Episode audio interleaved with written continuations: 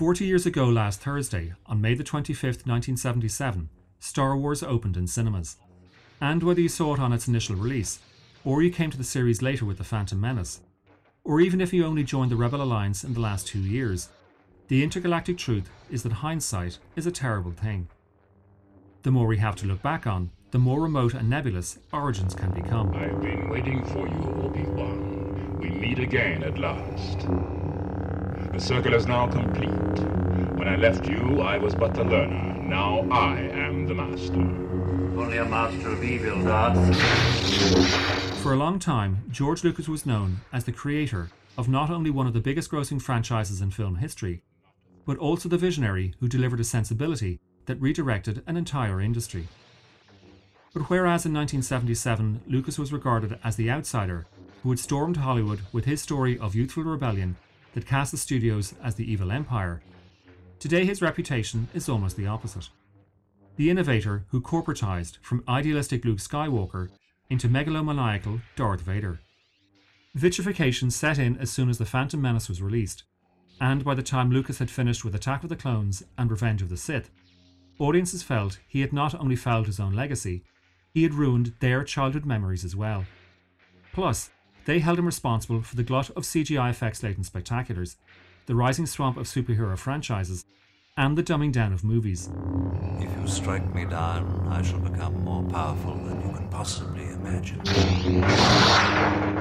However, I have come not to bury George Lucas, but to praise him. A long time ago, in a classroom far, far away, a young novice was in training at the University of Southern California. He was not pursuing sci fi trilogies or mythological sagas, but instead was in thrall of the concepts of light, colour, movement, space, and time. Back then, his tutors, former Disney animator Lester Novros and Serbian filmmaker Slavko Vorkapich, were pointing him in the direction of contemporary avant garde films, made by the likes of Canadians Arthur Lipsett and Jean Claude Labrecque. Lipsett and Labrecque's short experimental films were so crammed with such freeform expression that they positively electrified the young pupil's imagination. Click onto YouTube and look at Labrecque's 60 Cycles and Lipsett's 2187, and you will see what so inspired the young apprentice.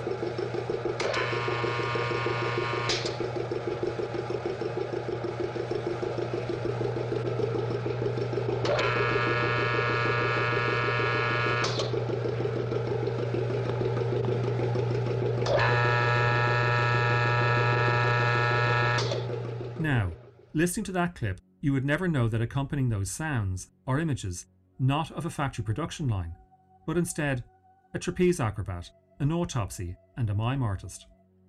What Lipsett was doing was splitting the media so you see one thing and hear another. And so you have to engage with and then connect the images and sounds in ways you did not expect. Young George Lucas was so taken with Lipsett's aesthetic that he later paid tribute to it in Star Wars. Princess Leia is held prisoner on the Death Star in cell number 2187.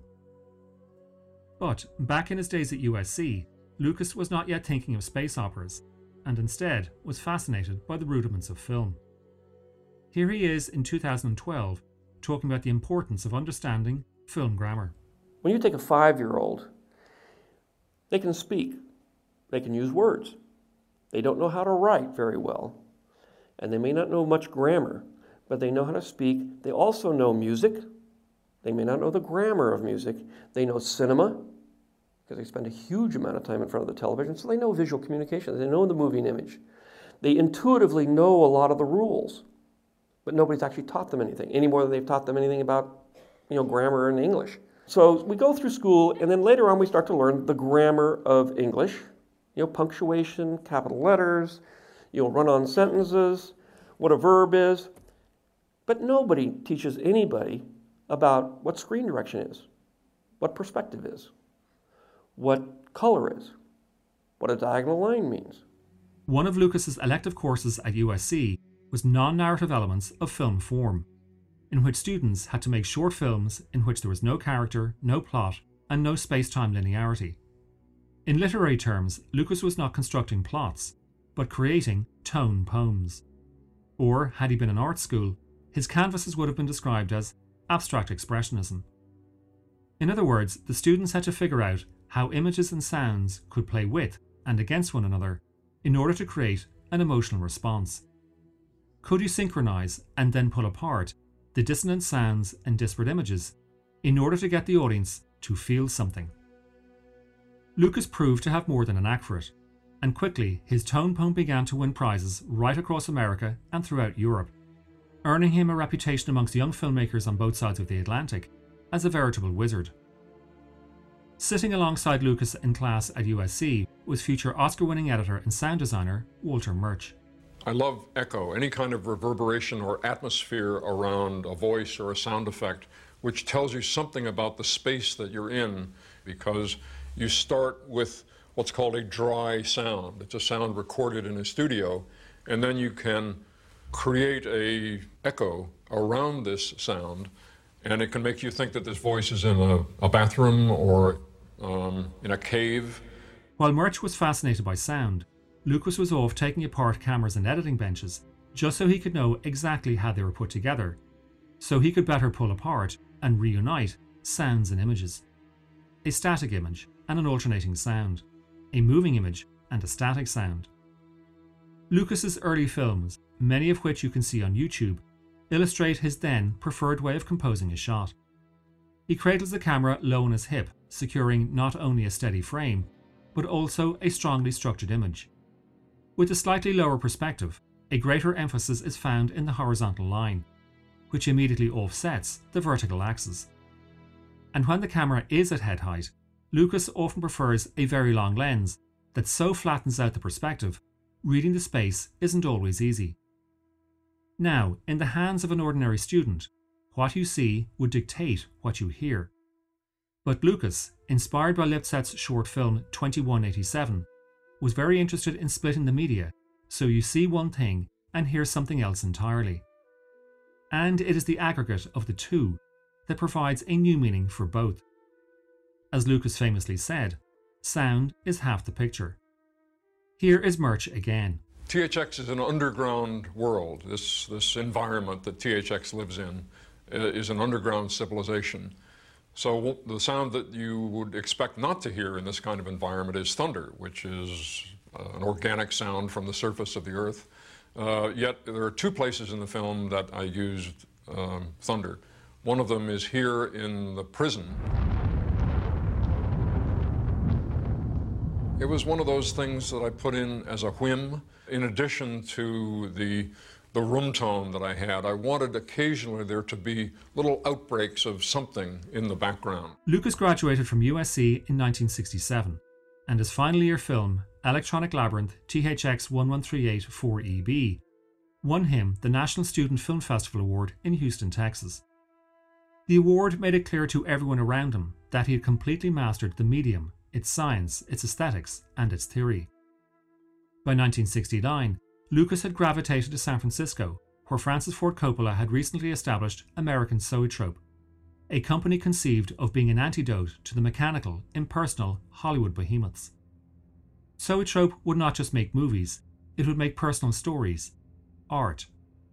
It is hard to underestimate the importance of that particular time and space in cinema history because Zoetrope served as the magnet to the most visionary, energetic, inventive, and ambitious group of filmmakers America had ever seen.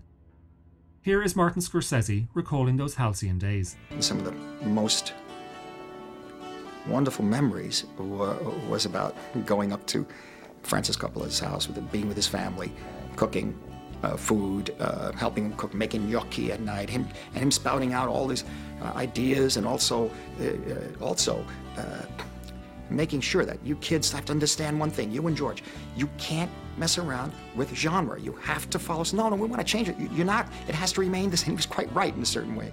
It was like master classes being up there, listening to him also wheel and deal. You know, work with studio executives. I, I feel like I'm on the verge of saying, fellas, all jump in the lake. I'm going to make the movie now, unless you can get the police to come and stop me from shooting, because I don't need Warner Bros. I mean, Warner Bros. can, can welch out on the deal, and I've got the money to make the film. Coppola at Zoetrope signed a multi-picture deal with Warner Brothers, and the very first film they made was Lucas's THX 1138. What's wrong? Nothing, nothing really. I just feel that I need something stronger.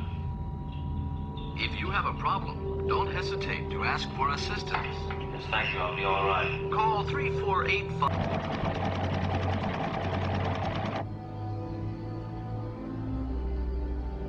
What's wrong? Never mind.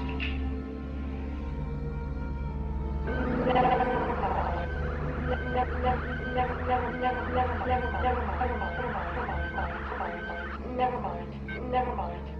It is set in the future, the year, yes, 2187.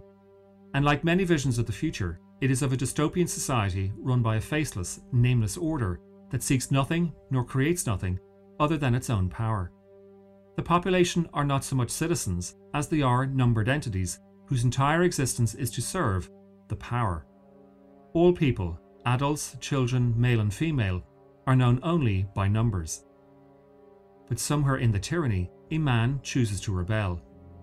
How does he do so? By not taking the medication that he is assigned, medication used to control the numbers. With their shaved heads, the population immediately recall the workers toiling away underground in Fritz Lang's silent masterpiece, Metropolis. And with the impersonal, supposedly calming, but ultimately sinister voice, My time is yours. That's one. That's Go ahead.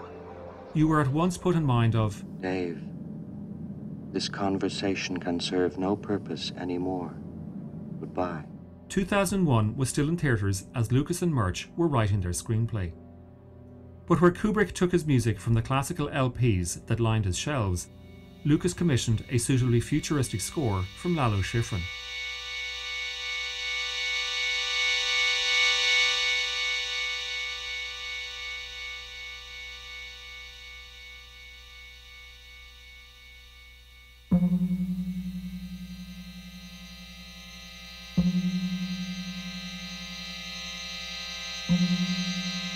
Shot in CinemaScope by Albert Kihn and David Myers, the widescreen images are framed in such a way that even when two people are in conversation, great fields of white space appear to isolate them from one another. I wouldn't turn you in, not now. I know I wouldn't. You can do it without it, Racine. You can. I know you can. Then what? It can't go on forever. You know it can't. We could leave and live in the superstructure. You only have one more shift left, don't you? We could be gone before the next series started. For all its exciting experimentation, the sustained problem with THX 1138 is that it is completely uninvolving. While you watch and listen, you don't ever feel anything. The ideas pique your curiosity, but the drama doesn't stir your heart. Somehow, in transferring the lessons of his tutors, former Disney animator Lester Novros and Serbian filmmaker Slavko Vorkapich, and closely studying the works of Arthur Lipsett and Jean Claude Labrecque, Lucas had, somewhere along the way, failed to transform the ideas into feelings. And in a way, it will almost take another three decades before another sci fi picture would deliver such an innovative landscape and soundscape. As you no doubt have guessed, I am Morpheus. Regrettably, but understandably, THX 1138 flopped at the box office. In fact, it flopped before that.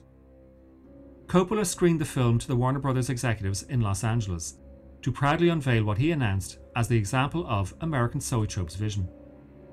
The studio heads hated it. It's not so much that they did not understand it. These were smart people. One of them was none other than executive John Calley, who would shepherd through for Warner Brothers release such classics as The Wild Bunch, McCabe and Mrs. Miller, Klute, A Clockwork Orange, Deliverance, Mean Streets, Badlands, Blazing Saddles, Barry Lyndon, Dog Day Afternoon, All the President's Men, and The Shining. But for THX 1138, no one at Warner Brothers saw it as the next 2001. So they dumped it into theatres, and then, not only did they cancel the remainder of the production contract that they had with Coppola and American Zoetrope, they turned around and demanded their money back. But all is not lost, because sometimes, just sometimes, that which does not kill you makes you stronger. And from the fiery furnace of failure, a supercharged life force emerges.